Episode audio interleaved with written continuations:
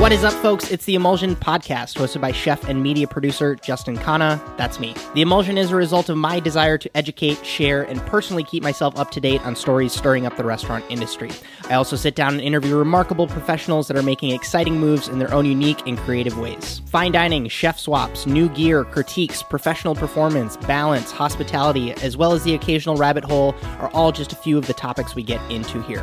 With the goal, of course, being that you take off your headphones or get out of your car feeling smarter, more inspired, or more connected than when you pressed play. Whereas the long ad read, you will not find that here because the growing gang of amazing folks on Patreon make it possible for me to hit the publish button every single Thursday, and I'm eternally grateful for their support. But more on that after the show. Hello, hello. Welcome back to the Emulsion Podcast. My guest today is Julien Perry. She is a food critic, previously of Seattle Magazine, a freelance creative and entrepreneur with projects that we definitely discuss in the interview. She's a wonderful host through other fun chef related events that we also talk about in the interview. She's the author of this book, actually, for those of you video folks. This is called Seattle Cooks, where she highlights basically chefs here in the city, tells their stories, and also includes original recipes written just for this book. And speaking of recipes, I had a hand in testing some of these recipes. I got a nice little shout out in the back of this book. Julien and I have some other projects in the pipeline together, but I'm very excited for you to hear our conversation. She was immensely transparent and really helped give some insight from her experience in how to be a risk taking creative,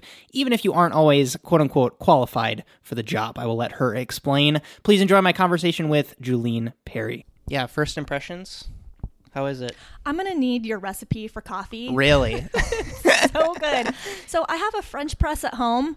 I love coffee and I love a good cup of coffee in the morning, but I feel like the only time coffee ever really tastes good to me is when someone else makes it for me. I don't I don't know what the deal is. My maybe my grind is off or my French press sucks. Is it your expectations going into it that well, like you know what to expect with your own coffee, Yeah. but then this is going to be totally something you've never had before. Yeah, this is amazing. Okay, good. I mean, I don't know. Again, coffee snobs. Whatever my girlfriend's dad calls us, that's what we are. But I don't know how to recreate this.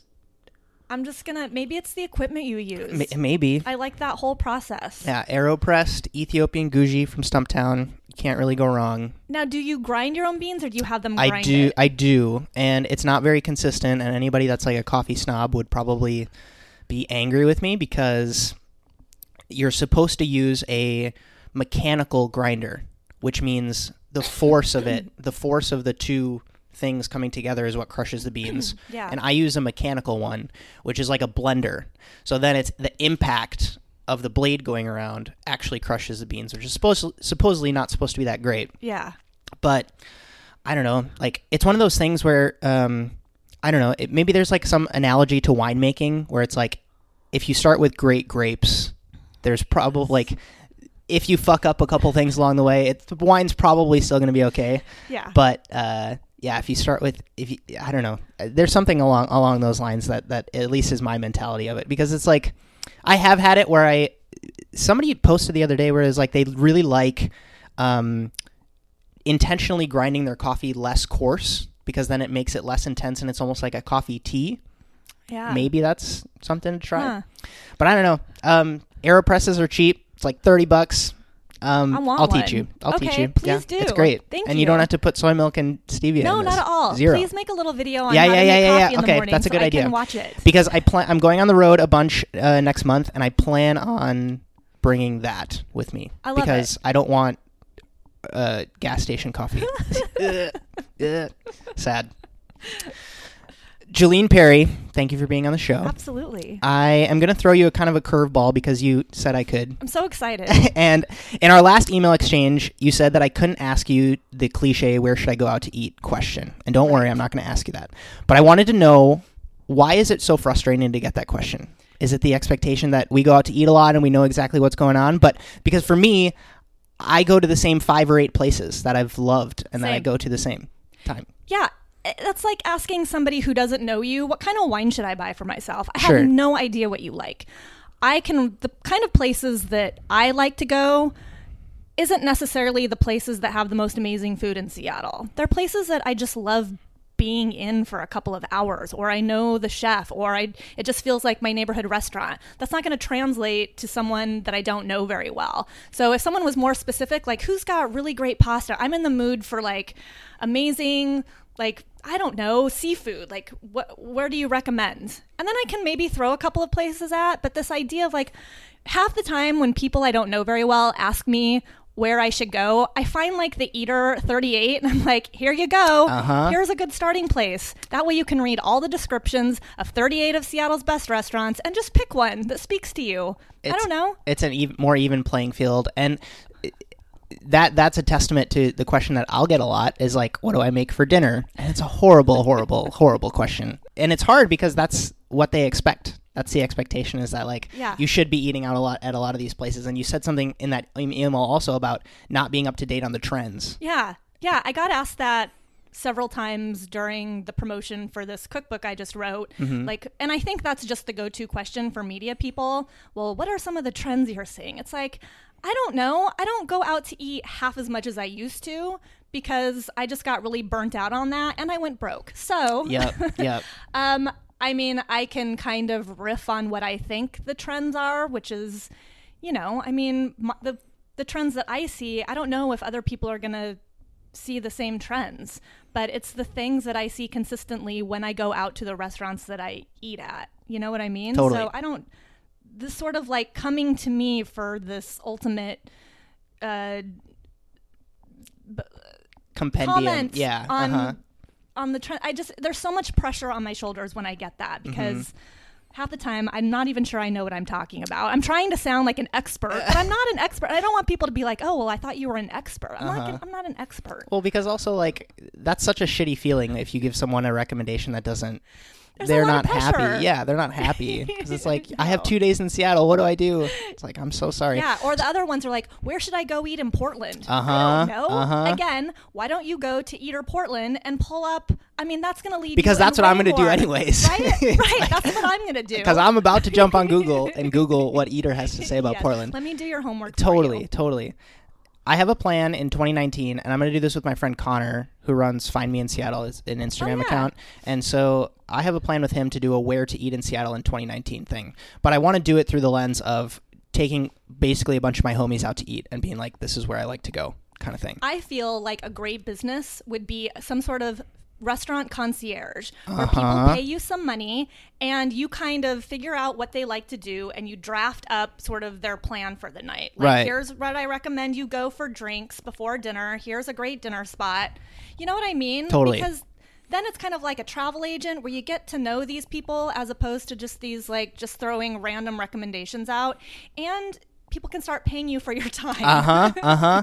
I have an idea where I want to do an article called, and this is for somebody else, but it's an article where I basically talk about the fact that when I go somewhere, I plan the restaurant reservations first, and then I plan the, the rest of the trip around that. So it's like if I'm going to be in this area of LA, what else is there to do around this Right. area? So it'd be cool if you could like generate like half day plans for somebody. Like if you're going to come here to this neighborhood at noon, here's a site to see, here's a place to go for a snack, coffee, Totally. drinks, dinner. Boom.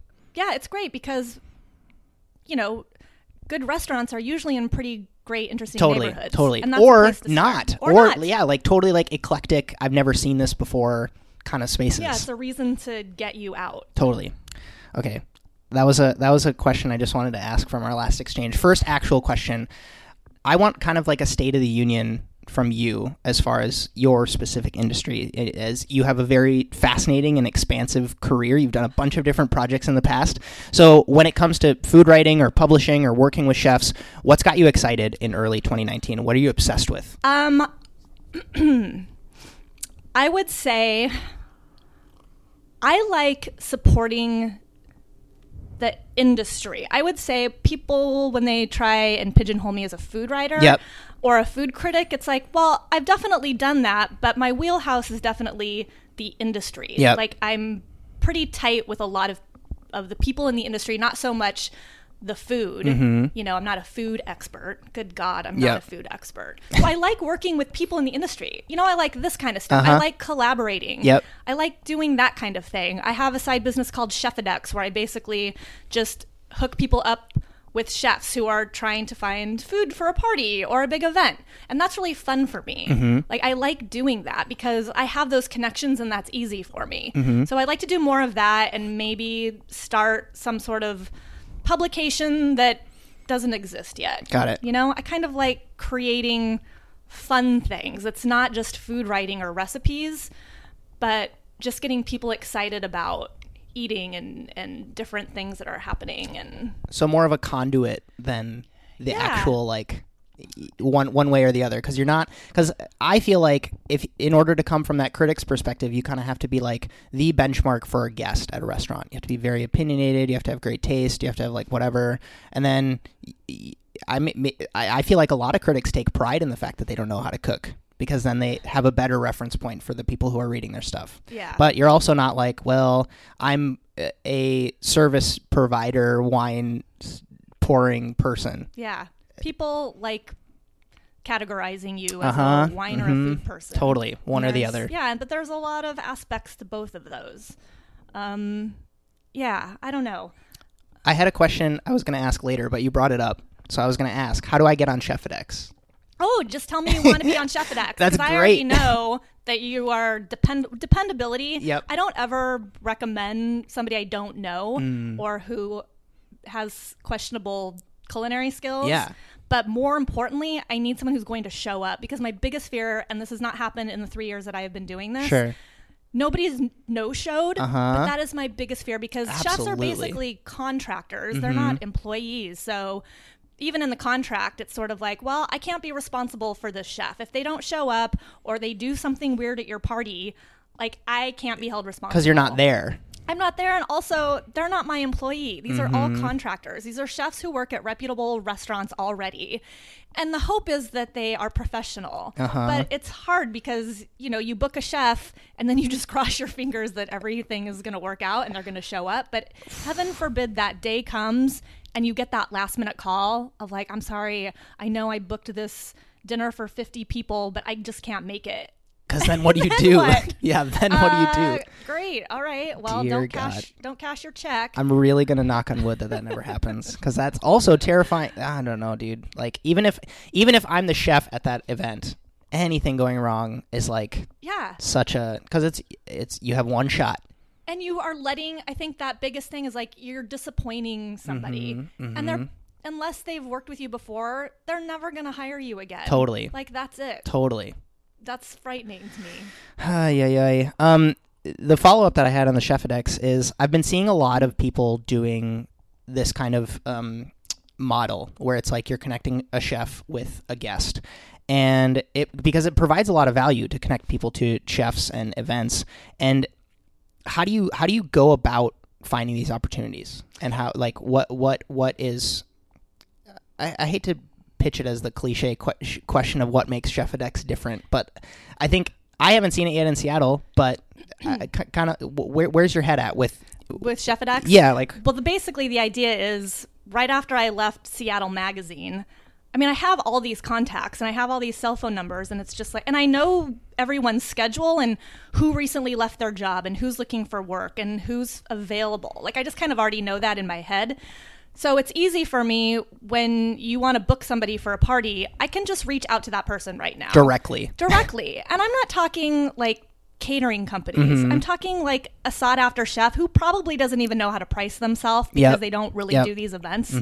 So I have it's just direct you're paying for access, right? And I think people want access to Mm-hmm. Totally. things that your average Joe doesn't have Mm-hmm. access to. So, do you then handle the payment from the client? You pay the chef at whatever Yeah. rate they decide. I'm literally like the agent. totally I'm just the in between. love it. Love it. and that whatever the chef quotes, like they get all that money. It's not like I take a percentage of their pay. Tight. So That's awesome. Yeah. and that's got to be incredibly fulfilling for you. it is, but I haven't marketed. It's it's been limping along with zero marketing. We have really good SEO. Mm-hmm. So I do get a lot of requests, and ultimately, I just need to focus on that more. Maybe bring in another business partner and just really give it a go Mm-hmm. Totally. because I think that value's it has there. Mm-hmm. legs and people want that. And remember when like there used to be this big personal chef business in Mm-hmm. Seattle, like Four Seasons Chef, where people could actually find private chefs, you know? Um, and that doesn't even exist anymore. So I think people don't really know where to turn when they're like, well, I don't want to go to Costco and pick up party platters. I don't want to hire a catering company. Like, I actually want a chef to come and cook in my kitchen and serve us. Like, how does that? Is that even a service? How does that work? Yeah, yeah, yeah. And I Uh-huh. think people are surprised. Like, I didn't even know that this was an option. my biggest mind blowing thing when I moved here was the amount of multi million dollar homes that have incredible kitchens in them. And as someone who's worked in fine dining, that's kind of like the market that I'm going for is the people with disposable income. So I look at it as like a direct to consumer kind of thing where it's like you don't have to come to my restaurant, which is located in, I don't know, Ballard, and you have to make a reservation or something. Yeah. I'll come to you, Yeah. cook in your kitchen. You can have all your friends over, and it's probably going to be a little bit cheaper than you because you'll probably buy wine ho- at Right? cost. You know what I mean? Yeah. And wouldn't you agree that a, most people who have that kind of disposable income don't go out very often? Not even close. they Yeah. they want It's the last this. thing they want to do. Right. It's like I just want to stay home and have somebody cook for me. Yeah, yeah, They're yeah. not going out to like the hottest new restaurant. Totally. Yeah. It's funny. Maybe they need to be. Well, yeah. They they, they also probably can't give you the answer of where where where, where you should go out to eat. Um, can you? So so you mentioned Seattle Mag. You mentioned Chef. Can you give a little bit more about your background story till now? Is how, or the journey till now is how I like to Oh kind of like draw, draw that timeline. It's gonna sound like I am a member of like a traveling carnival. I went to school for broadcast journalism. So I do have that going for me. Mm-hmm. Yep. I did actually get some training. This is a comfortable environment. Um, and I don't know why I majored in that. Mm-hmm. Honestly, I started college when I was 17 and I had no idea what I wanted to do. I thought I wanted to be in music, but I ended up in communications because that just seems easier than, uh, like, I think I was a early on business major and I'm Uh-huh. like, this definitely is not for me. Was food a part of your life at that point? Not at all. Although I do remember I was in college, so this was the 90s, and I had a copy of. It wasn't, it might have been Seattle's Best Places, but it was something else. And I remember one of the first restaurants, so a girlfriend and I, um, she was super into not even food, but just like, you know, we were in Seattle for the first time in our lives as like quote unquote adults, you know, we got to get in our cars and go to places. So we would just find these little cafes and stuff. And I remember reading about the Hi Spot Cafe, and I just thought, Oh my goodness. And I kind of found Madrona through that, right? What you were saying earlier. Yep. It's like it was almost like a travel guide Uh-huh. because we were reading all these descriptions of restaurants and we had no idea where they were. So we would just get in our car and drive and find these places and it was a great way to explore Seattle. But I did get kind of interested in food, not to the extent that I am now. Um, but uh, when I graduated from college, um, I ended up in broadcast journalism. So I worked for news radio stations like KIRO Radio and KOMO Radio. Um, and I always wanted to have my own coffee shop. Like that, it was during the whole coffee boom, and I just thought Totally. I just fell in love with coffee and specifically cafe culture. Mm-hmm. And so I started an espresso catering business in 2000, which was the easy way to have my own coffee shop. It was very low overhead. My dad gave me some money to buy an espresso cart and an espresso machine. And so I had one mobile unit and I could go places and make people coffee. And you were the one doing. I was the only person doing it. I'm like, what did I get myself into? I had like a trailer, a covered trailer, and I was like towing this cart. And I was just like, I can't believe this is my life now. But I do remember when I was working at KIRO Radio, I became um, acquaintances with Tom O'Keefe, who started Tully's Coffee. Got and it. before I left KIRO, I think I was interviewing him when they raised the big green T on top of the Sure. old Rainier Brewery, and Yep. it was now the Tully's roasting plant. And I covered that story for KIRO intentionally because I wanted to bend his ear about the fact that I was starting this espresso catering business. And if Tully's ever wants me, and he immediately set me up with an interview with their like marketing department. And like pretty much the next day, I was catering all of their um, sponsored events. You know, Tully's was always the coffee sponsor for all of these fundraisers and stuff at the Sheraton and the Westin. And so my job was to represent Tully's with a coffee cart at the end of the night. People wanted coffee coming out of the auction. So they would supply all the coffee and the syrups, and then they would just kind of pay me for my time. And so I took that concept. So I wasn't making a lot of money doing this. I had like a part time job as an admin assistant at Fred Hutch. So this would have been like the early 2000s. Wowza. I was well into my 20s, and I don't want to make it sound like I'm super old. um, but I remember I was bored at work one day, and I sent an email to Orin Smith, who was the CEO of Starbucks at the time. Okay. I have no idea how I got his email. It was probably online at the time. Yep. But I just sent him a nice little email. Hey, my name's Julien. I do this thing. I do all the carts for Tully's. If you have any interest in letting me do this for Starbucks, I would welcome the opportunity. Sure. Within tw 24 hours easily, I got an email or maybe a phone call from the head of business development. Is it business development? No, business. Ugh, I can't remember the words, but it was basically the guy who was in charge of all the Starbucks that aren't actual Starbucks stores. So Business Alliance. Ah, I so see. like the Starbucks at SeaTac or the Starbucks that's in Safeway. Safeway, yeah. So he brought me in and I start he he invited me to come to all of their district manager meetings so I could literally stand up at these meetings, introduce myself, tell all the partners, basically it ended up being in the entire state of Washington that I had this business where I could provide mobile coffee to anyone and if any of them got a call asking for mobile Starbucks coffee to route that call to me, I was trained at Starbucks. I actually had a part time job there back in the 90s. So I knew how to make their coffee. I would hire their baristas if I needed extra help. I would use their product, wear their aprons, use their syrups, everything. I would be a Starbucks employee basically going to all this.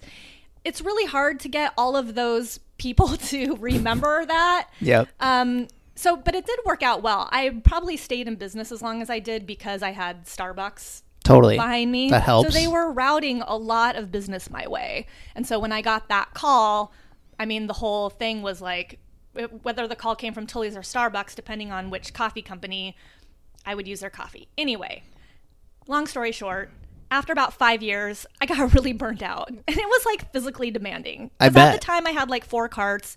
And I was pulling all of that stuff out of the back of what became like a large van. And it was just like overwhelming. And I was only making money from like September through the holidays. And then I would be poor from like January until like summer. And then, you know, like I could not pay my rent. Uh huh. So I'm like, screw it. I really like baking, you know? So I used the money from the sale of my espresso catering business to put myself through the baking and pastry school at the Art Institute. Got it. And in the meantime, I was working at Rover's, which no longer exists, but it was mm-hmm. like a super well respected fancy French restaurant in Madison Valley, Thierry Rautureau.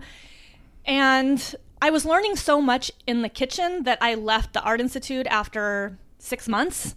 It was a full year program where you were just getting such a broad overview of things that they just assumed you were working in a restaurant to learn everything. I they weren't see. teaching it. They didn't have time. Totally. It's like we spent one day on laminated doughs, maybe two. So they just assumed that you already had a job that was teaching you more details. Well, it was like you know what this is instead of like you actually know how to do this. Yeah, I'm like, this is a very expensive school. Uh, it's not that fun for me. All these like bitches who were taking that class were so competitive. It was not, there was no camaraderie. People were not very friendly. I'm like, you know what? I'm just going to save myself some money, work at a restaurant, and call it a day. And so mm-hmm. while I was working at Rover's, you know, spending time in the kitchen with all those guys, like you hear really interesting stories. And so at that time, I was also working one day a week at KOMO Radio because my old boss from KIRO Radio was now the new news director there and he took pity on me because I needed money. And so he kind of created this like part time job for me. Um, and then at one point, I went to him and said, Hey, can I start like a restaurant feature? introduce people to chefs in the city because at the time I'd go into the radio station and I'd tell people that I was working at Rovers and it was just crickets. Like no one had heard of Rovers. Everyone knew who Tom Douglas and Ivar's, Yep. but n- nobody knew who anyone else was. So I just thought, um, you know, let me create like a weekly radio feature where I just interview chefs in the city and sort of introduce people to these restaurants that they've probably never heard of. And that was 2004. And that literally snowballed into everything. I think at some point, a few years later, I got an email from Jonathan Kauffman, who was the food editor at Seattle Weekly at the time. Um, and he wanted to bring me on as like a gossip column, like a like an industry gossip type of person who would write like three or four posts a week. And so I did that. And then, you know, that just kind of led to everything else. Mm-hmm. And that's that. I Can- mean, honestly. Well, my question was going to be that turning point when you started writing about food seems to me like it was like this combination of the fact that you through your business you were incredibly well connected with all these people and then you also had this industry experience did that is that what it kind of felt like that like it just felt right because it was fusing these two things together Yeah, it was just kind of. I literally remember this has only happened to me a couple of times in my life. Have you ever just been sitting or standing and all of a sudden it feels like somebody opens up your head and puts an idea in Yep, there? yep. And literally a light bulb went off. And I'm mm-hmm. like, I should totally see if I can turn my experience into a radio program. And I don't, that's just, it just felt super right. Like it made sense at the time. Totally. You know, because there was no food or restaurant feature content on the radio of all places. Mm-hmm. So, I mean, the feature never, it was weekly from 2004 to 2010. I mean, it never got any sponsorship. And I think I made like 50 bucks. you know, I wasn't making any money, but um, yeah. Yeah, it was fun and that led to, you know, what I do now, basically. the other thing that i'm gathering is like through the coffee the mobile coffee business through this weekly feature it's like this thing that it's not that nobody's asking for it it's just that you see the potential there and you're willing to hustle for it like where does that come from yeah, for you I, uh, I don't know. I have no idea. it's like My- fearless my dad courage is kind of optimistic the same way. I think we just have we're allergic to working for other people. Okay. So we're constantly trying to figure out how to work for ourselves and do our I just feel like I have one of those people that has a lot of ideas. It's not that I can't settle on one job. I just have a lot of ideas and things I want to accomplish. Mm-hmm. totally So I just saw potential, and that also that radio feature gave me an excuse to meet a lot of people in the industry who I would not know today had I not done that feature. Because when I was interviewing these people, I had no idea who they were. I was meeting them for the first time. They were telling me their story, and when people do that, when you spend an hour with someone, you have you leave with a relationship. So it's stuck. the other thing that i noticed in this uh, story this journey is you talk about in the beginning having like this intense love for cafe culture Yes. And then when you talk about um, kind of like the restaurants that you like now, you just like the atmosphere I of being in there. Yes. What, absolutely. What, sticks out for you with like a cafe or a restaurant I as far as like know. w- it's a je ne sais quoi kind of thing? Yeah, I feel like you know it when you walk in. There Mhm. are places where I have walked into and then just immediately pivoted and walked out because I'm like, I'm just not feeling the vibe here. You know? Interesting. Do you know how sometimes you can walk into a restaurant and you Uh-huh. know that the chef's in a bad mood Okay. everyone hates their job? There's like an energy. Super cold. yes. Or when you walk in and there's no music, Mm-hmm. or when you walk in and it's quiet. Like, I want to be somewhere where it seems like, I don't know, you know, like just like a place that you can imagine yourself being for a few hours. It like has vitality Yeah. or something. I feel like good vibe. I feel like that um, also translates to you liking the Dick's Burgers right outside your place because that place is always has has a, has a vitality to it. It does. That's so funny. Um, I wanted to also continue on because we have a mutual friend in JJ McKay of the Fresh Toast, Yeah.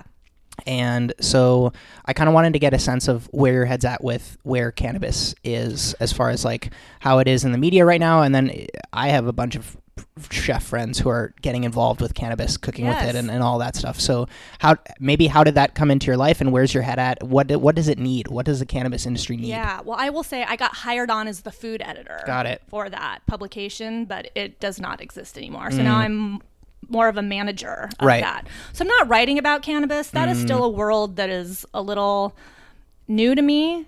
Um, I think because I don't partake in it, it has I have OD'd on my share of edibles. I, I cannot do it. Yeah. Like it, I have scared myself away from cannabis for the most part.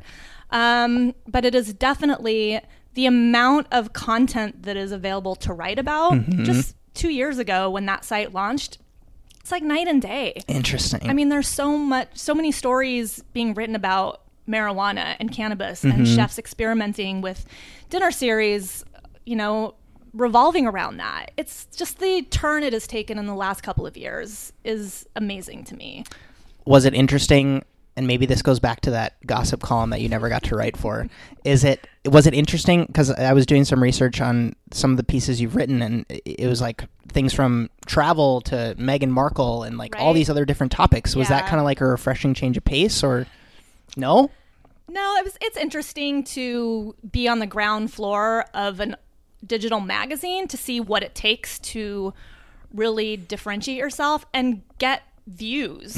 When there's so many online magazines to read, like how do you stand out? How do you get people to take notice? I see. So right now we have a breadth of content. So it ranges. It's not just for people who smoke. Mm-hmm. It's for people who are kind of interested and curious about it. sure. Um, so we have stories about royalty and travel and wellness and lifestyle and fitness in hopes that people will be interested in that content. And then while they're reading that content, they'll be like, oh, I'm going to stumble over Got into it. the medical marijuana section and read what's going on there. Right. So it's basically a way to attract uh, people who don't want to be scared away by a quote unquote marijuana site. You Well, because I feel like it flips the other way too, where it's not. Nec- everybody thought that once it was legalized, everyone would just become this like lazy cloud of haze kind of pers- people. Yes. But it's like you go to Uncle Ike's and you see people of all walks of life going in and out of there, and it's not necessarily like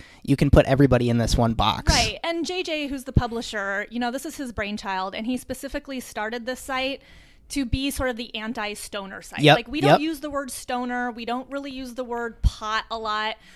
He wants people to consider marijuana just like they consider aspirin or wine, you know? And if you think about it, there's not. Uh, People are so cool with alcohol, Totally. Mm-hmm. But marijuana scares the crap out of so many people because they just assume that you're just gonna get super stoned. But And I'm pretty sure JJ doesn't even. case. Yeah, I'm pretty sure JJ doesn't even smoke. No, That- no, not at all. Yeah, which No, is not at all. wild. Yeah, He's having a great year. he is. He's really having a great year. It's fascinating.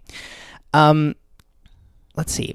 I was gonna so to keep on keep on the alcohol train. We aren't drinking alcoholic beverages right now. We can. It's kind of early. And my last guest actually actually brought a bottle of bourbon over. oh wow. But um, you produced a series that had that element to it.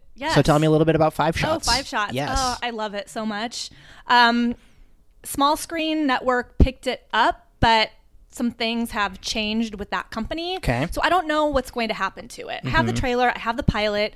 I had so much fun writing it. I just love the idea of sitting down with somebody I know well in the industry and just talking shop over booze because that happens anyway. Yep. Not as quickly as it does on camera, but I just I had so much fun. I shot four, or five episodes.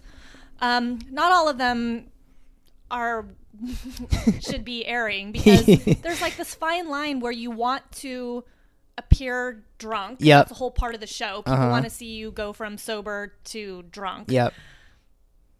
But it takes a while for those effects to set in. Mm-hmm. So, but you also don't want to shoot for too long because nobody wants to sit around and watch like a 10 minute segment. So you have to find that sweet spot where like in 6 minutes you can go from sober to drunk and just finding out how to shoot that hmm. was really really tricky. That is crazy tricky. There were a couple chefs that did this show with me where we shot for an hour and a half and you couldn't really see the progression of drunkenness. Yep. It was almost like we didn't drink fast enough. Interesting. But then for the pilot episode, I did it with Jeff Vance of Navy Strength.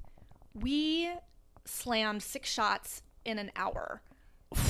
And I got so wasted, but you couldn't really see that on camera either because those effects didn't set in until literally I got into an Uber. totally. You almost need to like roll the camera after you're done shooting. Yep. Just because that's when you get the most. That is so wild though that you're like you're not only playing with this person's attention span and like however much confidence they have in whatever they're talking about and bouncing from topic to topic, but it's like where's your blood alcohol content right now? Right? You're trying to like stay on point. Mm-hmm. You want to do at least five shots, but like you want to spread them out, but not too much. But you don't want to start throwing up. And Yep. so uh, the perfect episode would be an hour and a half. So I could do five or six shots. It's never five Yep. shots. It's always six or seven. where I am not destroyed the next morning Uh huh. but you can also see two people getting drunk. Right.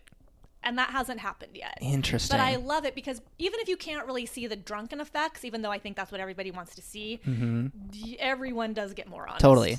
So the truth comes out. You just happen to have like two people who look like they're sober, but probably are not. yeah, yeah, yeah. But I love I love that. I'm just trying to find a home for it right now. I think that uh, you've probably seen Hot Ones. Yes. Yeah, v- similar concept. Yours is even arguably a little bit more difficult to shoot. Yeah, And people aren't there to promote their upcoming movie. Yeah, you no way. It's not just a it's not conversation. press junket. It is Uh-huh. literally just a normal conversation. And I love the fact that you said that it like this stuff happens anyways. Yes. Right? Talking shop at a bar, Yes. drinking. People in the industry are pretty open and Uh-huh. truthful. Mm-hmm. You know, those are some of the most honest, down to earth dudes. and you're blowing off the doors with it by giving them some alcohol. yes. I'm going to insert a audience question here because there's a lot of line cooks and sous chefs and culinary school students listening. And at that stage in your career, when you're working in a restaurant, you aren't owning the place, your name's not on the door. You kind of have this weird relationship with people who write about food because, yes, what they do impacts your job, but you don't necessarily interact with them on the day to day. So I'm Yeah. really, really happy to be able to bring their questions to you. So one, one question was, and I think you saw this on Twitter, how do you go about critiquing food and what are the key points that you think about when you see slash taste a dish Yeah. Well, I will say so. I was the food editor for Seattle Magazine for about a year, Mm-hmm. and part of my job was to critique food. And I made it very clear before I took that job that I could not say negative things because I already I was already friends with all these people, and it just looked bad. And I'm like, if you're okay with me picking like writing reviews of places that are good. If I go to a place and it sucks, like I'm not going to write a negative review. If I go to a place and it's great, let's look at it as more of a recommendation. I see. I want to tell the story of the chef. It was very much combining restaurant experience with like my radio segment Mm-hmm. of like here's the story of the chef and here's this restaurant and so it was a lot of background information i didn't dissect food like you would typically see in a restaurant review because I hate that shit. And that doesn't get me to go to a restaurant. Like I am way more interested in like what's the vibe and like who is this guy that owns this restaurant? Tell me his story. And the fact is when you are a food critic in Seattle, unless you work for the Times, I think, you don't really have a dining budget. So it's not like mm-hmm. you get to go to these places three times. You can barely afford to eat once, and that's probably coming out of your own pocket. Totally. So this idea, and actually, I did go to each place like three times just because I thought that was fair. Right. And so I did have that experience of like three different services. But when I say I was poor writing about food, it really was. Like everyone thinks I think that you have like this black Amex card or you're getting reimbursed or people are paying for your food. Mm-hmm. And that is just not the case. No one is paying for your food. Certainly not where I worked. Right. Um, especially at Eater. That you don't have a food Yeah, budget. no way. Mm-hmm. That is all out of pocket and you're not making very much money. So So it was important to me to get across to the reader how I felt as a diner being in that restaurant. Right. You know, I really very much wanted to bring in the atmosphere and the scene and the backstory. And I did spend a couple of paragraphs talking about the food, but not in the way like I don't consider myself a food critic. I'm somebody who likes to, I'm a dining enthusiast, right? Mm-hmm. And your average diner, the people who aren't in the industry, they don't care about the minutia of how a dish is flavored or plated. I don't think. I mean, if I don't find that interesting, I don't think you know the Sure. majority of you know just people who go out casually to restaurants. They're just like, tell me where I should go. Yep, yep. Right? I think that's a very interesting insight where sometimes people want to just know where and again, back to that initial question, where do I go? Right. Just tell And me they- where to go. Mm-hmm. And they just look at the stars. Oh, this place got Totally. three stars. I'm going to Totally. go.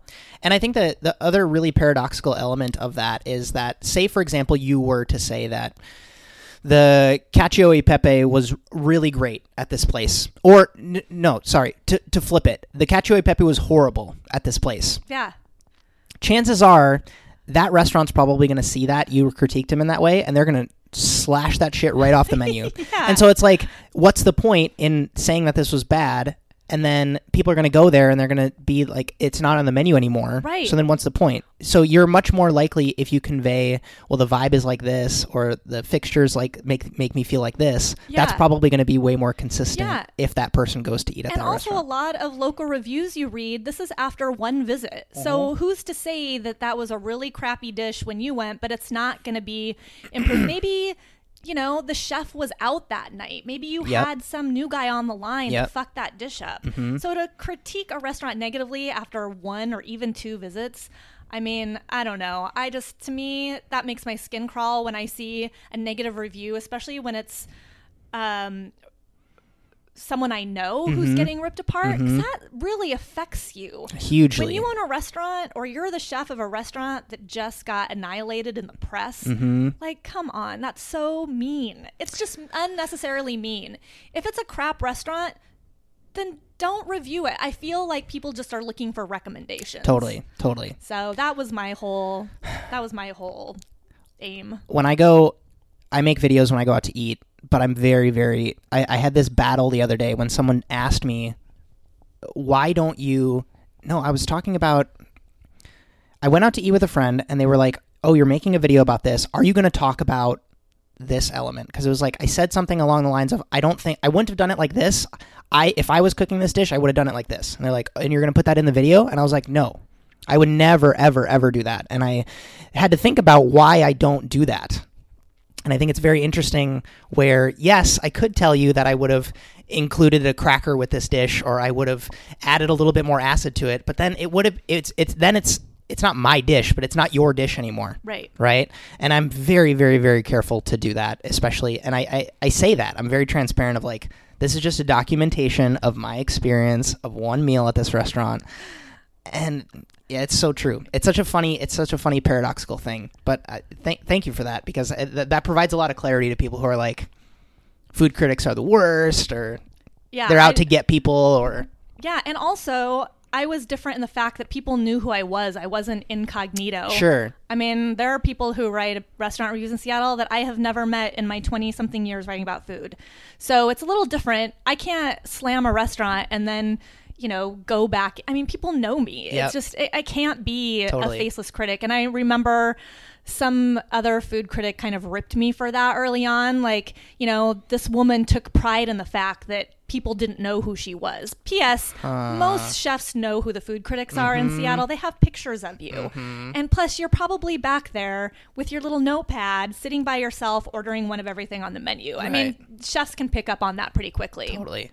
But this idea that I can't write a restaurant review because people know who I am is just crap.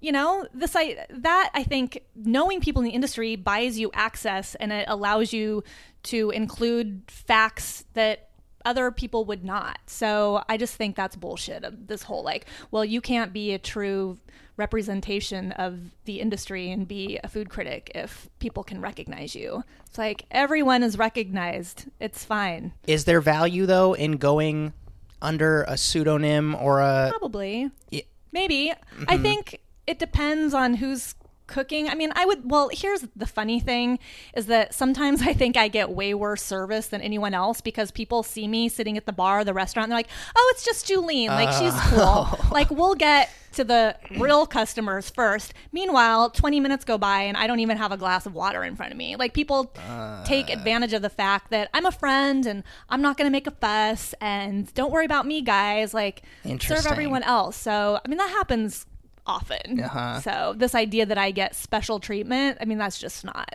that's just not the case. I think I like to try to find that happy medium too, where it's like, it's not because it goes the it, it'll it'll frequently go the other way. There's a story I like to tell of when Anna and I went to Mexico. We went to Ensenada, and my friend was a sous chef at this place called Manzanilla, and the chef there was like Latin America's world's 50 best restaurant, and he made us a reservation at this place, and he said him and his wife were going to go. Him and his wife were not going to go. It was a reservation for Anna and I. And so then we show up and he called them the day the day of and was basically like, "Hey, me and my wife aren't going to be able to make it. These two other people are going instead." It's a chef from Norway. And so they basically like worked their faces off to try to cook for Benito Molina. And then we got like the brunt of it, which was amazing. But I think it's a really funny like uh, getting hooked up kind of thing when it can sometimes and, and it's a funny thing that happened when restaurants started to realize it was a was it a New York Times was it an Eater thing where I think it was Pete Wells gave Daniel two stars Yeah. because they were hooking him up too much. it's such a funny thing when it can go the other way like that. Yeah, and honestly, I've been sent like a couple of comp dishes every now and again, but I've never really gotten the hookup. you Mm-hmm. Yeah, yeah. I don't know if that's just a Seattle thing, I think Seattle chefs are really over these entitled like influencers, and like everyone's a food writer now, Mm-hmm. Right? yeah. Mm-hmm. Like Joe Schmo, who happens to have a food blog nobody's read, like walks in and expects special treatment. Restaurants are tired of that. Totally. I mean, they're they're over it. Totally. And that is one thing that I guess is maybe a little bit curious about Seattle that I saw in other cities is that like if you go to New York and you say that you're industry, you'll probably find a discount on your check. You'll probably find a couple of different um, dishes that get sent out. Yep. I feel like that doesn't exist in Seattle, which was kind of weird for me to see as a chef. And it's not to say that like I deserve any hookup because I'm not working at any restaurants in Seattle. But even like I would go out with friends of mine who work at other restaurants and you get a full price check nothing nothing and it's like i feel like part of that is because you get disappointed at these rest like i went out to eat at uh, walrus and carpenter and i didn't get a hookup so when you come here to how to cook a wolf why would i why would i give you a hookup you know what i mean Yeah. and so it's like it's a tit for tat kind of thing which is Yeah. kind of bizarre and i wish there would be someone that would come along because i don't know it's such a great experience going out as an industry person And I think that you're starting to see more chefs hosting like industry night at their Uh-huh. restaurant after service on a Monday Sure. or whatnot. That might be coming back a little bit. I don't know. I feel like I see that more. Mm-hmm. maybe is it late night Yeah, like 9 to 1 a.m. on a Uh-huh. Monday. interesting Yeah. I did want to ask this though, and maybe you've answered it already, but it it's on the topic of like conflict of interest and how do you kind of like gauge helping friends versus putting out kind of an objective list because at a certain point it's all subjective right like it, you're one human's opinion Right. on your experience at this place so where do you kind of draw that line Uh, yeah, as far as like doing somebody a solid. and yeah putting them on a list buddy. hmm Yeah, I never really ran into that. I will say when I first started at Eater, my very first time having to update that Eater 38, which I swear to God, I wish people would understand just because you're on the Eater 38, that does not mean you're the best. Here's what happens like, as your city editor, every four months, you have to go in. Take four restaurants off that list and add four new ones. You have Interesting. to. Even if you think that that list can stand the test of time, you are required to change it every four months. sure So, who is to say that the editor at the time wasn't just like, no, you know, I had a good meal at this place that's only a year and a half old. I guess I'll add that and take off Canlis. You know, like it's not exactly scientific no, Canlis wasn't even on the list when I started. I remember I took off Altura. Holy crap. I mean, the comment section Wow. just ripped me apart. And I'm like, listen, guys, I had to take something off. Like, I didn't know what to pick. It was like Russian roulette. Like, which one of your kids do you want to give away? Mm-hmm. Yep. Sophie's Choice? Like, Yep. just, I don't know. I just took it off. It was a weak moment. Um, I hadn't been there at, yet. Like, in. and that was on the list before you started Yeah.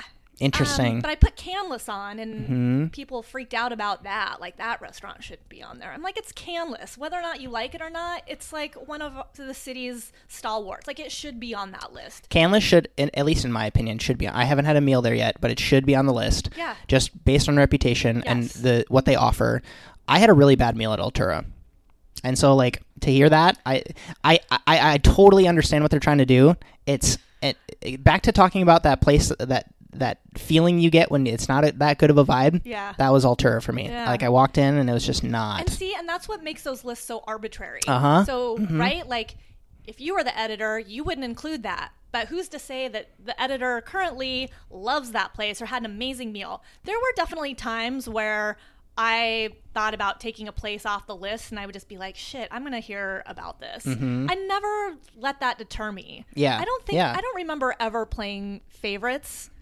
Um, no, I mean, no, I know what you're saying, but I don't know. Maybe Like I I, said- don't. Maybe I don't realize Sure, that I was playing sure. favorites. but subconscious bias, but yeah. yeah, it's so it, it is subjective, and I mean that's why you're you have the role that you have when you're when you're in that role. Yes, I and I also it's- want to make clear that the Eater Heat Map is not the best new restaurants in Seattle. They are the restaurants that are less than six months old. So people who get all riled up because a restaurant made a list, everyone eventually will make the list. Sure. Like just hold tight. Yep. Your time is coming. Yep. Don't worry about it. Interesting. It's so funny. I was gonna ask, wh- you could have started writing about guitars or woodworking or anything, any b- birds. Why food? Why chefs? Why I don't restaurants? know. I think it was instilled in me when I was little. We went out to eat a lot when I was a kid. Like from a very young age, I remember my parents introducing me to nice restaurants, and it was at a time where, you know, we'd go out to Sunday brunch every weekend or Saturday night dinner. I think my mom just like got tired of cooking, so we went out at least every weekend. And my mom mm-hmm. was a really good cook too, so I just grew ar- grew up around that. But I really like going out. I just it's like one of my favorite things. I just even if it's just for a drink, mm-hmm. I like just it's just an excuse to like get out of the house and mm-hmm. be in a different environment. And I just really appreciate that. It speaks to me for whatever reason. Do you prefer going solo? Do you prefer having a partner or a larger group or Hmm. I like going out like I there are people who I really like going out with. I like going mm-hmm. out with my boyfriend, but I definitely do like going out by myself too. I love just, you know, if it's like five o'clock and nobody's free and I can just, you know, walk to some place on Capitol Hill and sit at the bar. I do a lot of work. Sometimes I'll bring my laptop on a Sunday and just pony up somewhere and have mimosas and eat breakfast and get some work done and I really I really like that. Yeah, the problem that I encounter being a single person who just wants to sit at the bar, is sometimes you just cannot get the bartender to stop talking to you. Whether it's like, you know, like you're not always there to talk to someone. Yep. Sometimes I just want to be left alone. I don't need to have constant conversation. And again, back to that subjective thing. If that person were to leave you alone and you were looking for that conversation day, horrible service. Yes, just kind of Really to read- unattentive. Yeah, yeah, like- read a crowd. Yeah, that's so interesting. Uh, MiaTaylor.com on Instagram asks tips for getting into food writing because she's coming from the point of view of that, you know, there's a ton of bloggers out there Yes. and she wants to write for a larger publication. Hmm. I would say continue with the blog. Um, get yourself invited to like media events. That is not hard. Um, basically, there's just a few people in Seattle who do food PR.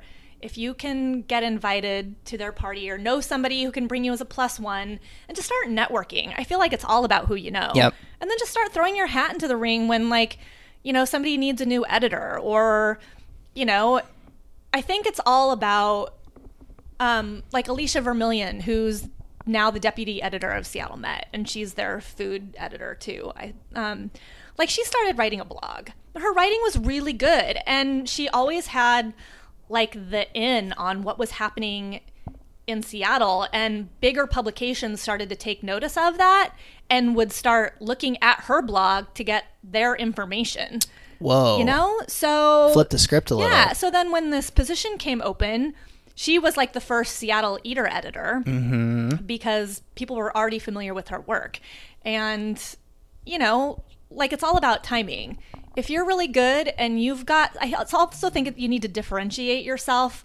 Like, don't write about the same thing that like Eater and Seattle Magazine and Seattle Met are writing about. People want new content. Like, write about something that not everyone else is writing about. I don't know what that is, but you know, for me, it's like industry stuff. Mm-hmm. Like whatever your strengths are in the food industry, whatever you can, what value you bring, do that. Maybe you're like an amazing chef. Maybe you just you can cook with strawberries better than anyone else. Sure. Like just find that thing that you do that other people can't, and just keep doing that. my my hack would be like look i mean maybe the last time seattle met went to canlis was 2016 and it's like if you can jump one jump one rung up on seo of them like then that's your that's your Yeah, golden no, thing that's smart. or like hey i went to canlis and I can write really well. Here's a piece. Would you want to publish or, it? Yeah, or here's how to eat at Canlis when you only have two hundred dollars. Totally, spend. totally. Something. Here's like how that. to make the most of your experience, or, Yeah. or, or, or whatever it is. Yeah, provide value. Totally provide value. Back to talking about going out to eat when you were a kid. This actually segues great. A dot S E E I I on Instagram says, "What was your favorite childhood food, and did it impact you later on in your career?" I remember when I first discovered bagels and cream cheese. Ooh, It was like Sunday brunch, and I lived in the Portland area at the Uh-huh. time, and I was obsessed to the point where my mom would buy them at the grocery store, and I would just make them for myself all the time. Like that was just the best. totally. I was having this conversation with somebody yesterday. My fondest memories of being a kid going out to eat is when the server with the check would leave you like a little piece of candy Uh huh. or a little treat. Or even when you went to the bank, like none of that happens as an adult. Yep.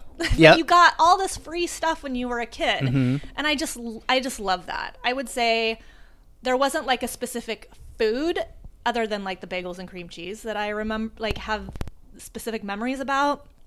I think it was just the general like carnival atmosphere of being a child in the 80s going out to Right. eat because it was a different experience. There was more That's- entertainment and video games and you know, it was just it was a dining out as a child is so much different than dining out as an adult. Agreed. Agreed. In doing my, a little bit of homework on you, I found that you had a podcast of your own once upon a time. And can you? I, I was I was hoping to gain some insight into how you feel about how that speaking audibly either about food or about the industry and maybe on camera with five shots and other stuff Yeah. differs from writing and how you do you have a preference now one or the Oh, other because it's so easy now to publish I much prefer being on camera and speaking. got it Writing is a it's not that it's a struggle for me, but it's really stressful for me. Um because I feel like I am a visual like I want people to see me talk. I feel like I get my point across more when I can use hand gestures and facial expressions. But when I'm trying to parlay that onto a piece of paper, I'm just like, God, I sound like a dummy. Or you like lose those subtleties yeah, I don't have mm-hmm. any personality. Like, how can I make this better? And then I'm just reading my own writing, and I'm like, did I write that? I mm-hmm. what? How? Mm-hmm. How did I even get those words out of me? I don't know. I find definitely I love being on camera, and not because I love seeing myself, but I feel like my personality. I'm not afraid of the camera. I just like. I like that interaction, that visual interaction. and you feel like the guest or the audience then gets the full picture of what you're really trying to say. I think so. I had a, I I would write. It's not that I would write; it's that I was constantly bitch in high school about how much I hated writing, and now that I find like with so much of the content, I script out a ton of my stuff now. And when I will write an episode of the podcast, I will write literally like 22 pages worth of stuff in like half a day, and it's it comes so natural because it literally I'm literally writing what I would speak. Yeah. and then that translates to me being good on camera. And so it's like it goes both so like i got good at writing because i got good on camera so d- did you find that all this experience of writing then made you better in drafting up an idea for a new show or or because you hmm. have experience on camera that that then made you a better writer Yeah, that's a good question. I don't know the answer to that. I would say I had such a fear of public speaking until I started doing. I used to go on Q13 every Friday morning to do some sort of roundup, like here's top five kid friendly restaurants or top five best pastas or whatever. And then I just got used to seeing me myself on camera. And I think that took away a lot of the fear that I had of just like, oh my God, what am I to look like when I see myself on camera? And it wasn't as bad as I thought it was to be. But once you see yourself on camera so many times, you don't care anymore. Yep. And then you can just forget that it's there because you realize no one's focusing on your hair. You know, like you can just calm down a little bit. If I had to give a speech in front of a live audience, that would terrify me. Mm-hmm. But being on camera, it's easy when you're just talking to a few people and then there's like a camera guy. Like it's not a crowd, even though lots of people are watching you. it also seems like there's an element of like putting the idea out there and then revisiting it where you kind of like second guess Yeah. yourself that kind of maybe that that's what i'm hearing as far as like if you write something or even like when you give a speech you probably want to like pre-draft up something Yeah. but when it's like totally candid you do better in that environment Yes, definitely. And also, I would say the more I am on camera or radio, I think that does help with the writing because you're getting your thoughts out as opposed to just sitting in front of your laptop for eight hours Mm-hmm. and then you forget what you sound like and then you f- kind of forget Yeah, yeah, who yeah. you are. Yeah. But you know, like there's a disconnect when Totally. Mm-hmm. you aren't talking to people for long periods of time. Um, so yeah, I think just getting over the fear of being judged. I don't think anybody cares, and I think ultimately that's what scares me about writing. Is like, oh crap, someone's eventually going to read this and they're going to think I'm just illiterate. Like, Mm-hmm. Yep. how did this woman write a book? Yep. You know? Yep. That terrifies me. Or like sending my manuscript into my editor. Like, man, she's gonna wonder why she ever gave me the chance to write this. That but once you get over that, it, it's much easier. Because sometimes like you'll you'll put an idea down and whatever you went with your gut with is totally the right thing you should have went with. But for some so. reason you go to edit it and you turn it into something that it's not supposed to be. yes. Um, you brought it up. I didn't bring it up. Writing a book, Seattle Cooks, amazing. I had a ton of fun helping you in my little small way. Thank you for doing that. Yeah, totally. And you know, it's it's always up there. I didn't prep my kitchen to have that up there for you. But what was that experience like writing Seattle Cooks? that was very fulfilling. I didn't real I had never written a book before and the opportunity just fell into my lap. Um, I'm glad I did it, knowing how much work. Fortunately, I had a job that allowed me some flexibility to write that. Um, it was a lot of work. The recipe testing was probably the hardest part because when you're taking a chef's recipe and throwing it back to them and saying, this needs to, something's not right here, or this cookbook is for the home cook, you need to convert your grams into ounces. Or tablespoons? the most people don't have a scale. And trying to explain that to chefs they don't it's like it mm-hmm. never occurred to like who cooks without a scale Yep. it's like you need to bring out your teaspoons and your tablespoons they're like i don't even own that Yep, you know yep. they're like it's going to be off the measurements are going to be off i'm like i'm sorry but that's just the way it's going to have to be. Totally. so that was difficult and also just constantly feeling like you're bothering these chefs whether it's because you have to ask them more questions or like your edits came back and your editor wants more clarification on their background or blah blah blah blah blah and something's not right with I mean it was just like oh my god I'm going to come away from this experience with like 40 less chef friends. yep. But they were all super for the most part very pleasant to work with. Totally. But now I'm working on the winemaker version of that, so I Mm-hmm. have to go through all of that again. So Crazy. I'm a little nervous about that. I was just gonna say that it it it is like the dark side of being that middle person sometimes, like with Seattle Cooks, where it's like you have so many benefits when you have a say and it can be a little bit spontaneous and whatever, but when you rope in a couple of more gatekeepers into the game, Yeah. it doesn't always remain fun. yeah, unfortunately. because also you go through two edit rounds. Mm-hmm. And then you go through a couple of proofreading rounds and some copy edit rounds. Mm-hmm. Three very different things. And so you are basically going back and forth with chefs for like eight months Yeah. Mm-hmm. or 9 And at some point, I just thought, they're going to think that this is a never ending. They are going to wish they never signed up for this. But Totally. fortunately, the payoff is worth it. Like Yeah, yeah, everyone yeah. feels accomplished. The chefs get to see their picture in a book, and it just makes everything so much better, right? So for everybody listening, Seattle Cooks is is a compendium of different Seattle chefs, a little Yeah. bit about their bio, beautiful headshots of them. Two to three dishes, I would say. Yeah, two Like, dishes yeah, each. Two dishes so each. 40 chefs, 80 recipes. And it is like an anthology series that uh, started in Canada. So it's, you know, every major city, technically, there's like Ottawa cooks and Vancouver eats and Toronto cooks and Portland cooks. Mm-hmm. And I think somewhere in Tex Texas is going to be the next one. So it's just a really nice snapshot too of kind of like where the city is at right now because I can only imagine like uh 1997 Julien looks at this book now and you're like this there's this many talented people working here like that's got to be wild. Yeah, but also uh, several of those chefs are gone now, and the restaurants are closed in just a very short amount of time. And it's like, this is how fast the Seattle food scene is happening. Yep. Where it's like the book hasn't even come out yet, and two of the places have already closed, and three of the chefs have gone to different restaurants, and you're Mm-hmm. just like, please, no more people leave until after this book comes Yeah, out. totally. I there was one more thing I was going to touch on where it was you know, for as much stress as you probably went through, future Julien would probably tell stressed out Julien, like, you're way better off stressing yourself out and maybe like pissing a few people off in their inbox to make sure that this comes out as a solid piece because you would have probably been way more pissed off if you would have been like these are just my friends i won't reach out something's gonna happen and then you get a message on Right? twitter that's like this recipe didn't work and it's like if i only would have just bothered him you know what i mean Yeah, the scaling down of recipes was also very challenging. Uh-huh. It's like this isn't a staff meal. it's not for 40 This- nope, this is maybe two to four people. Oh man, that's so funny. So you mentioned it already, but new new cookbook. You have it slated for 2020, spring 2020. Yeah. Winemaker Yep. collabo. What does that look like?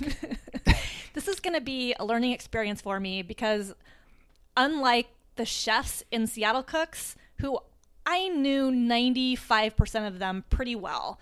So I went into these interviews knowing what to ask them. And it is the exact opposite for the winemakers. Like I know who these people are for the most part, but I don't know their story. So I don't know if that's going to work in my favor or just cause me undue stress, right? Like on one hand, it's like not really knowing their whole story is going to make it more interesting for me because I'm hearing it for the first time, as opposed to listening to the story of, say, like, you know, Ethan Stowell, where everyone's heard that story by this point. yep. So, um, I don't know. It'll be fun for me to get to meet all of these people. That's the part I'm most excited about. Mm-hmm. I'm so familiar with these wines, but I've never really gotten to know the winemaker. Totally. So I will leave this experience with 40 new friends that I'm super stoked about. But I also don't want to fuck up their profiles. Mm-hmm. I want to make sure I ask all the pertinent questions.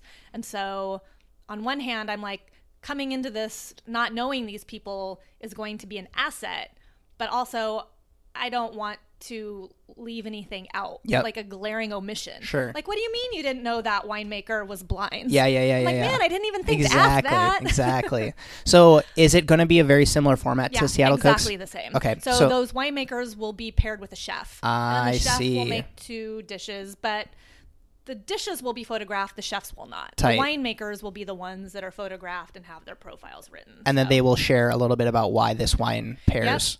Got Yep. it. So Smart. the dishes will be paired with one or two varietals with some tasting notes and yeah. And so it's going to strictly stay to Washington for the most part. Yep. Got it. Tight. Washington winemakers. Got it. Got it. Got it. Man, I keep, I feel like we keep covering project after project of yours. the the Ono pro, the one night only Yeah. project. It makes so much sense because it gives you kind of like this really tangible connection between like I have this chef, I have these guests. You get to kind of like do it in a way that's exclusive. It's collaborative. Like it just makes so much sense. And so, can you share a little bit about how that came about, and then kind of what's in the pipeline for Yeah. that going forward? It was kind of similar to Chef X, where Yeah. my friend and now business partner Melissa Peterman, we were drinking one night because that's when all the great ideas Yep. happen. Yep. And I think we were both in between jobs, and we were just like, I remember we were drinking pumpkin martinis at Elliott's. Whoa. And we were just like, how can we use our connections for good? And we just started throwing around this idea of doing these dinners. And like, it took a couple years before we did our first one. And we didn't know what we were doing. We're like, we just need to do a dinner. So I had a friend who had a really nice home in Magnolia. They let us have this dinner there. Um, we got Chef Brandon Kirksey, who's no longer in Seattle, but he was a longtime Ethan Stowell chef and he opened Rione 13. Yep. And so it was basically a preview dinner for that restaurant before it opened. And then we had Chris Gorman there as the winemaker, and he just donated all of his wine. And we sold tickets for a hundred bucks a pop, and I think we sold 20, maybe 25, however many people they could fit in their mm-hmm. living room. And we're just like, we have no idea what we're doing. Let's just do it though. You know, we had a photographer. Um, we just made it happen, and it took hours because we basically had to clear out their living room, bring in rental furniture. It was an all day affair. Totally. And then we did our first real one, like where we sold tickets to the public. So that prac- that practice dinner was in June 2012. We had our first ticketed dinner in August of 2012 with Josh Henderson at FSD. Um, and it was when Josh Henderson hadn't even opened Westward. I mean, Wow. he, I don't even think he had. Yeah, that's way back in the day. yet. That was way back in the day. So the whole idea was just like, let's get these chefs, and this was before pop ups were such a big deal. Mm-hmm. But it was like, let's just get a chef to cook the kind of food they want to cook, Right. as opposed to what they're known for. And what was your role in these events at Just the time? getting, like, we were basically party planners. I mean, Mm-hmm. we hosted it, we got the chef, we got the winemaker, we sold the tickets, we did all the setup, we did all the cleanup, we did all the serving. I mean, we did everything. Sure. It was really exhausting. And we used to do those every month for like two years. And then we don't have a location and we never did. Yep.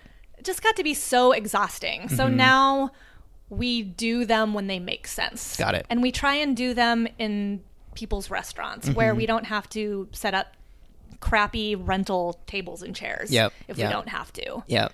So And so, is there any that you're looking forward to in 2019? Or y- we need to figure out what our what makes sense. So Mm-hmm. in 2018, we did the series with KEXP where Yep. we paired a chef with a DJ, tight? which having live music at a dinner event is life changing. It's like wow, you can actually hear the music over Mm-hmm. People talking. yeah, yeah, yeah. So we had five restaurants lined up. Um, one of the restaurants we were going to do was Little Fish, Zoi Antonitsas' Yep. new restaurant, which hasn't opened yet. yeah, I know. So She's it was still not there initially going to open in 2017, November.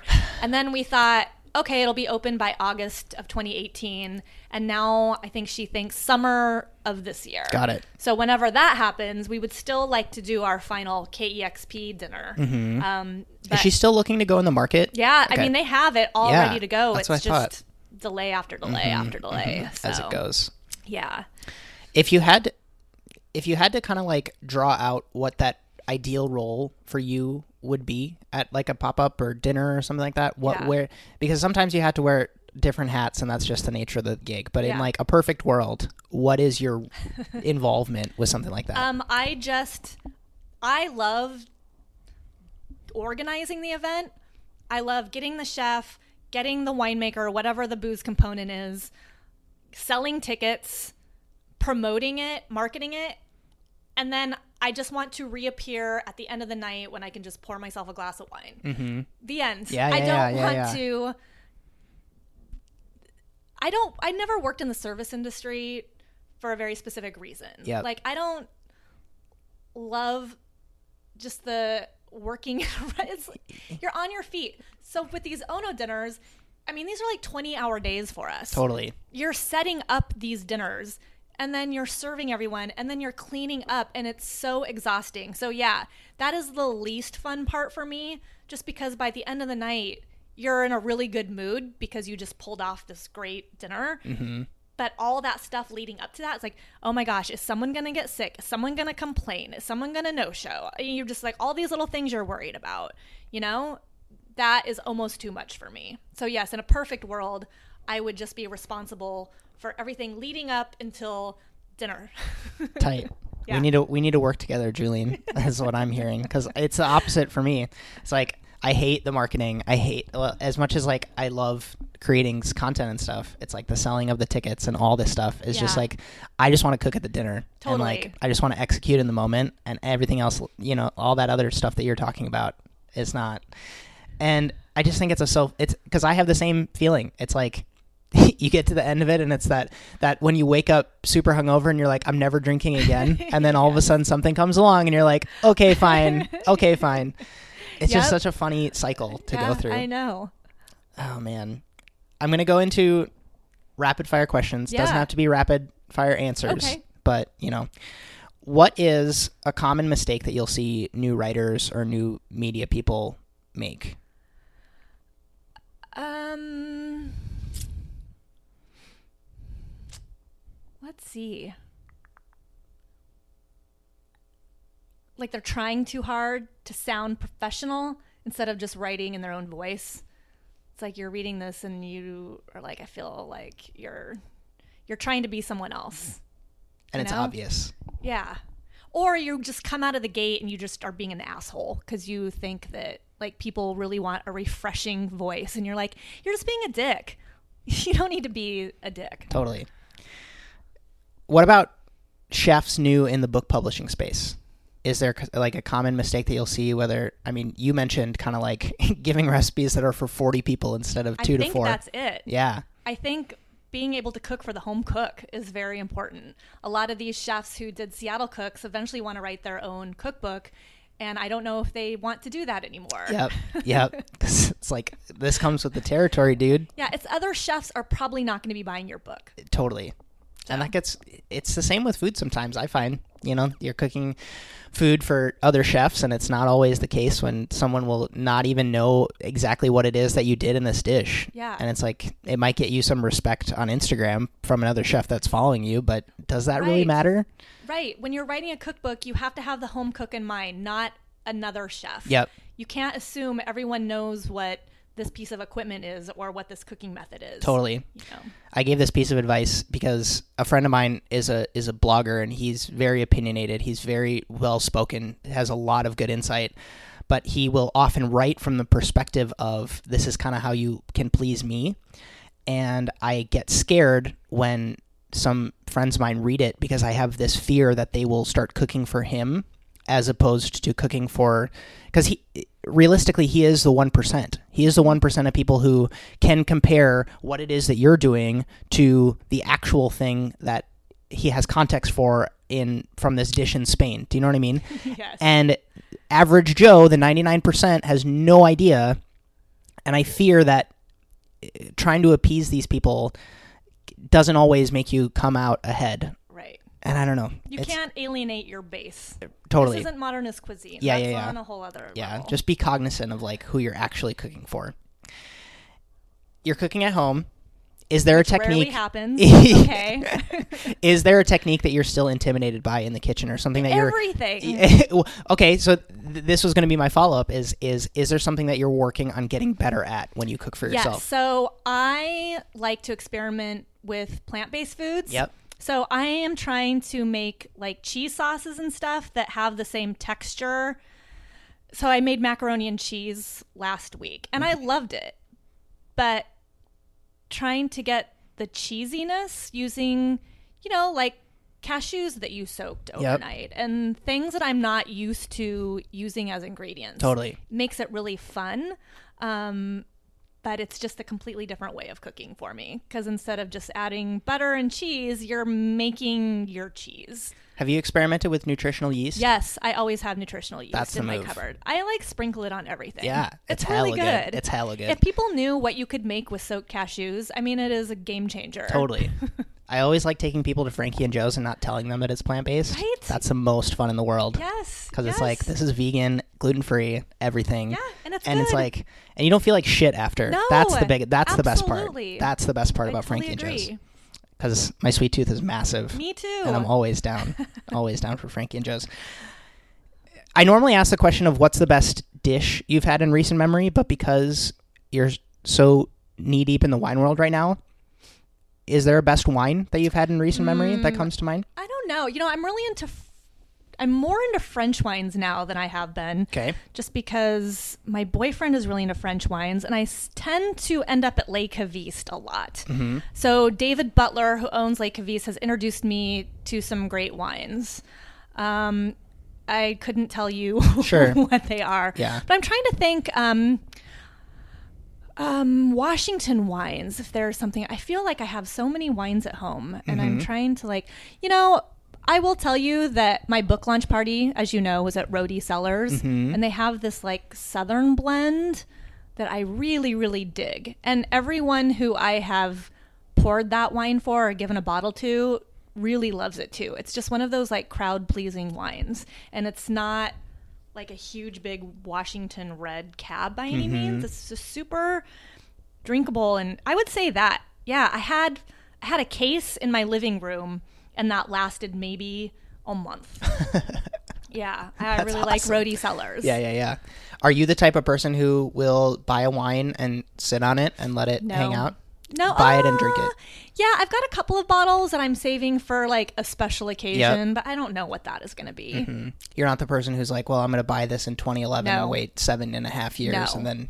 No, I do not have temperature control in my apartment, and I don't have like a wine fridge, so I Mm-hmm. have no way of controlling Yeah, that. those variables. Which is a little important. Yeah, yeah, yeah. Someday maybe when I have a wine cellar. Totally. Sure. Totally. I mean, this book could be a great place to start that. Yeah, absolutely. Just ask for a case from everybody that you meet. I need a case. I Buy a forgot to mention. unit. In order to be part of this book, Yeah, yeah, I yeah. need a case of I wine. need a case. I mean, use some of the funds to get a storage unit and just hang on to it. Absolutely. Throw a party in 10 years. Hmm, which one do I want to do next?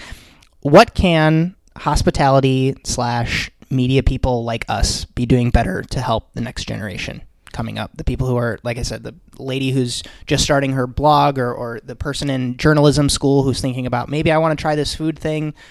What can we, people like us, be doing better to kind of like help them out? I would say, you know, inspirational stories go a long way. Like making it clear how you got where you are. Um, I think people need to hear that, you know? Not the fluffy version either. No, Yeah. Just like I was dirt poor for 25 years, and then finally I got a job that paid okay. Uh-huh. You know, people. I think sometimes, especially the food industry, seems very exclusive.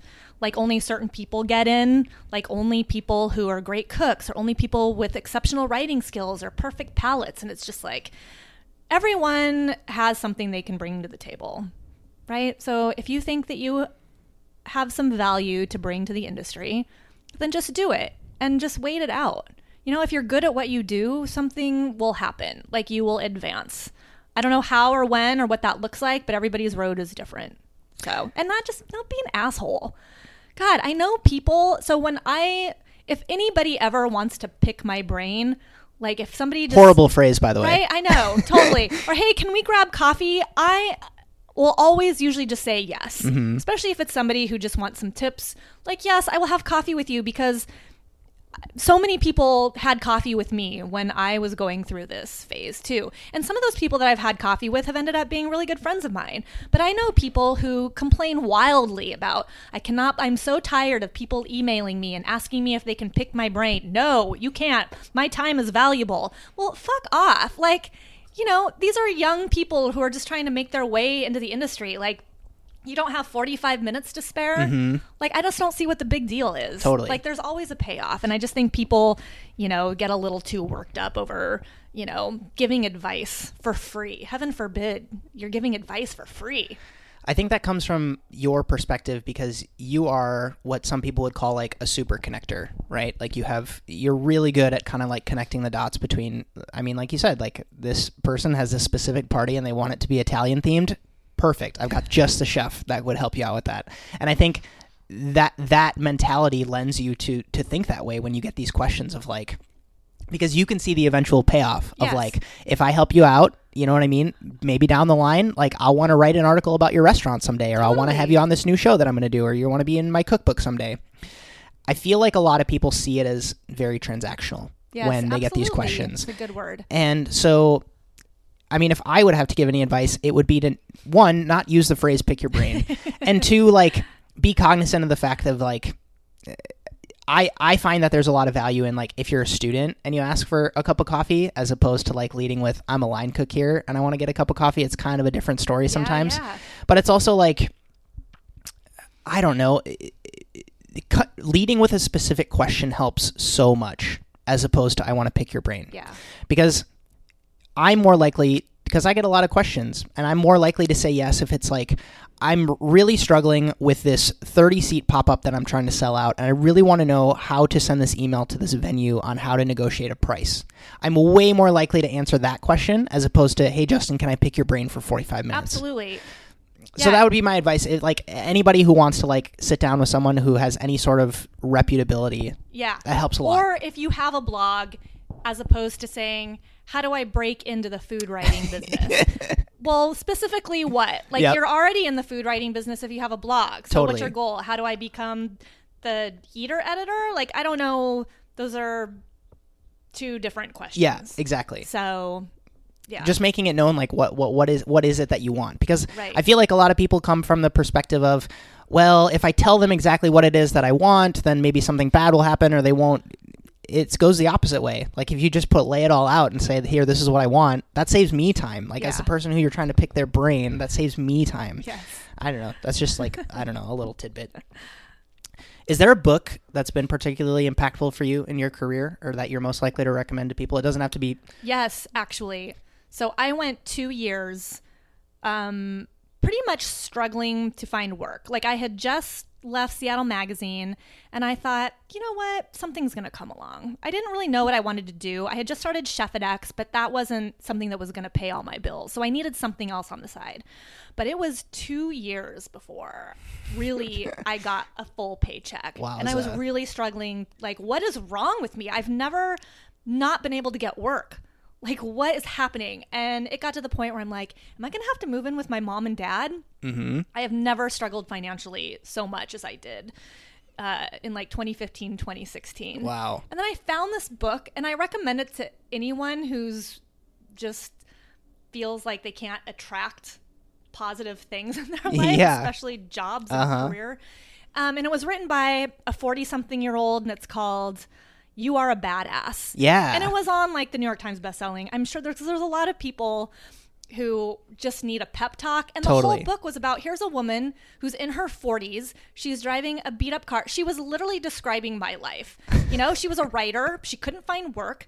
And finally, I mean, the whole, you know, the whole point of this book was just that, you know, what you think becomes things. So if you get really down on yourself, right? It's like the law of attraction. If you're sitting there and like, oh my God, I'm never going to find a job, my life sucks, blah, blah, blah, then that is just the self perpetuating thing in your life that is going to cause you to be poor and never find a job. So it was just like how she changed her way of thinking. And it was so simple. And I read that book and literally, I mean, a few months later, things kind of changed for me. Just because I started thinking differently about stuff, like everything. That like changed my life. Just, you know, realizing that your thoughts are powerful.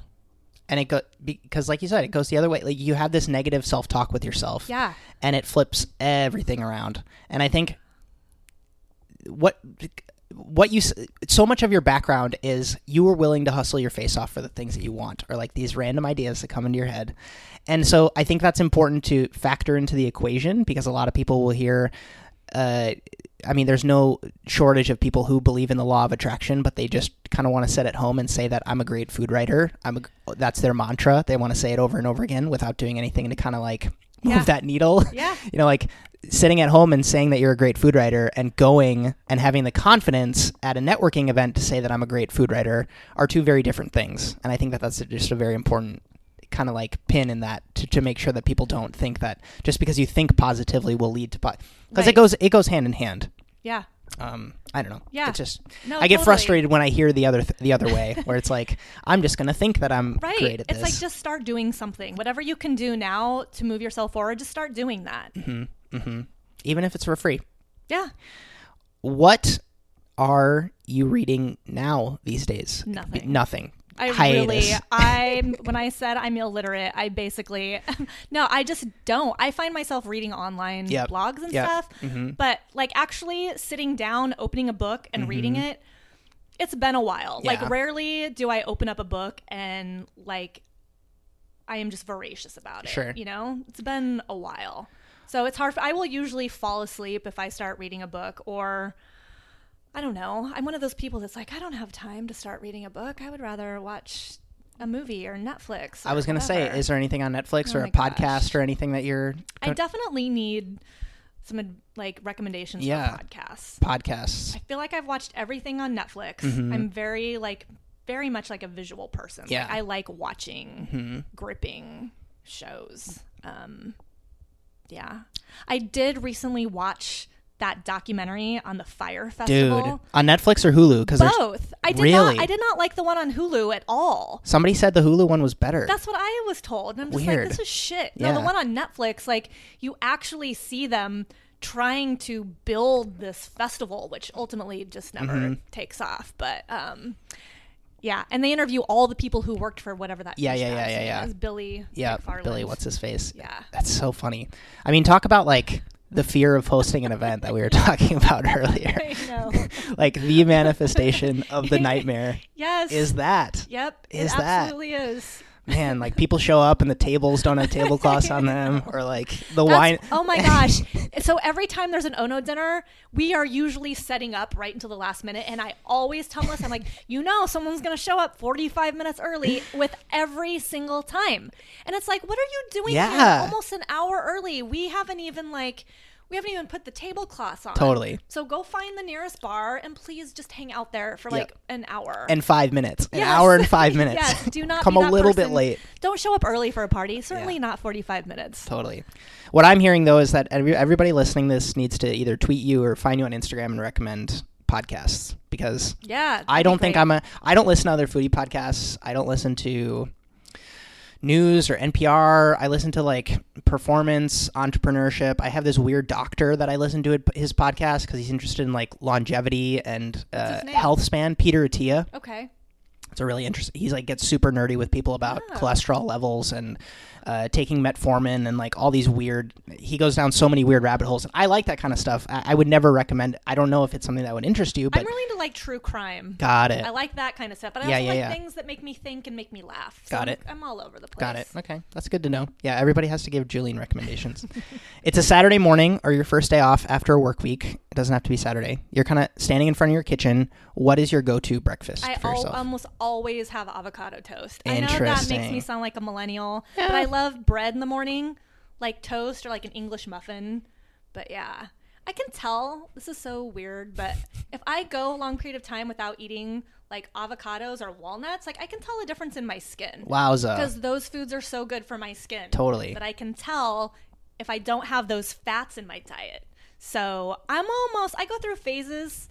I'll go through like a cereal phase or like a smoothie phase. And right now I'm into an avocado toast phase, which eventually will probably die down. How do you season your avocado? I have like this kimchi spread that I get at the Madison Co op. Cool. I love it. And then if I don't, and then I'll put like the avocado on top of that and then sprinkle it with a little bit of that aardvark hot sauce. Yep. Yep. And hemp seeds. Nice. Or I will use Chao cheese, which is like plant based Yep, cheese. yep. I'll melt that and then I'll put the avocado on top of that. Tight. So it's always spicy. Yeah, yeah, yeah. I had that at a what event was it the other day? It was last. It was late last year. It was this plant-based cheese that melts. Wild. Totally wild. It makes really good um, grilled cheese sandwiches. Interesting. Yeah. Okay, that's the move. You've you somehow get a call right after this interview that you just won an all expenses paid trip to eat at your dream restaurant, and when you get there, there's someone you've always wanted to talk with, waiting to have dinner with you. What restaurant is it, and who Oh, is that person? Man, I don't have like this. I do know I would love to do some sort of like Paris cafe. Uh huh. Right? Like I Uh-huh. just want to be in Paris. Talk about vibes. I want to be there. I don't even care what food they serve. Just I just want to be in an old school Paris cafe. Who is there that I'm talking to? It can be living or dead. Damn, I mean definitely Anthony Bourdain. Got it. I always thought I would meet that guy. I always wanted him to do like five shots and I would have these fantasies of like I'm going to someday I'm going to drink with Anthony Bourdain on camera. He'll probably fucking hate me because I don't eat like a lot of meat and animal stuff. But whatever. Yep. Yep. it's so sad that it can happen. Yeah, I know. Yeah. I don't know. I don't, I don't have it. There's so much to be said there, but um, yeah, good choices. Good choices. And I feel like that's totally like in his wheelhouse I too. He would totally meet you there. yes. He'd meet you halfway there. Um, I mean that that pretty much rounds up my question. I, I always like to ask if there's anything that you want to leave people with, or anything that you want to pitch or say to anybody, or Hmm, this is the hardest question of them all. I mean, this can be the next thirty minutes if you want. I uh no, not really. I just really wish people would just find a way to do what they want to do, right? I mean, one one of the things I love about this industry is that people who work in this industry are typically just like hustlers and they're doing it because they love it. You talk to people who work at like big companies and it's like, well, it's a steady paycheck, 9 to 5. I'm just like I have nothing in common with that. So, if there's I just feel like, you know, life goes by pretty quickly. Um, and having a job that you fucking despise going to every day. If there's a way that you can keep the job you despise but incorporate something that you love, maybe while you're at work, like I just think that's so important to at least have something work wise, career wise, that is moving you along, even if it's even if you're not getting paid for it right now. Have you had an? I mean, maybe it was with that first food editorial, but any tips on anybody who's like, well, I have this thing that I want to present to my boss, but I don't know if it's going to go over very well. Like, are there any tips on how to present that idea to be like, Hmm. this is going to, please let me do this kind of thing? I think that's it. Yeah. It's like, here's this cool thing. Why wouldn't you want me to do this? Right? Totally. I mean, everybody wants to hear a good idea. Yep, yep. So, I tell the story of how my first time that I wanted to put a camera in the kitchen at the last restaurant I was working Oh, at, yeah. I had to. Uh, my my chef was like, "Well, whatever you uh, capture in the kitchen is all my content. You know that, right?" And I was kind of like, I, "Call it naivete. Call it like I really just wanted to do it." I was like, "Deal. Sounds great. I don't care." and like, thank goodness that nothing like com- supremely blew it out of the water, and I like became super famous from it because that would have been a really stupid decision. But like, I don't know. Like, all I wanted to do was film. That's all I wanted and to do. They did let you or they did not let They you? did. They did. Yeah, they did. Okay. And what And did it- you do with that footage? uh, I published it. was it, was just like, a live webcam? well, no, it was like a camera just like this. I put it up on a little tripod and I, I called it Dish of the Day, where I would go in and I would just basically like, there's this dish in my head that I'm trying to put on the tasting menu. Here's how I made it, and here's what my thoughts are on it, and here's what chef had to say when I fed it to him. And it was a great, it was a great little kind of tiny series. But I mean, yeah, asking your boss if you can incorporate some new idea versus asking for a raise. Yep. I mean, they're basically profiting off of your ideas without having to pay you extra. totally, Oh, it's a no-brainer. yeah, frame it in that way. It's very interesting. um, ooh, uh, no, don't want to answer. Don't want to ask that. Who do you hate most? yeah, what's let's talk about the, the, the hit list, the the red checkmark list. Uh, Um, okay, cool. It should be. Thank you so much for being on the show. This Thank has been you. great. I do a full outro for you. So, um, yeah, that's all I have for you. Thank you. Thank you, thank you, thank fun. you. Thanks for Um, the great coffee. Totally. Anytime. And that will do it. Thank you so much for listening until the end. If you have questions for Julien or want to get in touch with her, all of the links are down low in the down low. If you've got suggestions on other folks you'd like to see me sit down with here on the Emulsion Podcast, please leave them in a comment down below or tweet at me. I'm always eager to hear from you. Until next time, please roll the outro. We did it. You're in outro land now. Thank you so much. I appreciate your ears more than you'll ever know. Hey, by making it to the end, you're the type of person that I want to speak to directly. This little production is constantly growing. If you enjoyed this episode, if you like what I'm trying to do with this show and want to make sure more people can find us, a free way to help out that takes less than three minutes is to leave the emulsion a great review on iTunes. If you didn't enjoy this show, please also leave a review. I'm happy to take any constructive feedback you've got. If you want to learn more about supporting this show with your hard-earned cash, patreon.com slash justinkhanna is the place to do that. I've got tiers starting at just $1 per month. Let's say you just like being involved through suggesting stories to be covered or asking questions to my interview guests. You can stay up to date by following along on Twitter or Instagram. That is linked up in the description for your convenience or always available on justinkhanna.com. If you're on YouTube and listening, you can take this show on the go because this is available on all podcast platforms, including Spotify. And if you prefer video versions of things like my interview shows or the shorter intermezzo episodes, and you're listening audio only, please check out my YouTube channel to see more of that. Now's normally where I'd say my name is Justin Khanna, and I hope you have a good one, but you've probably got another podcast episode to listen to, so I'm just gonna get out of the out of the way here. Excuse, excuse me. Pardon me.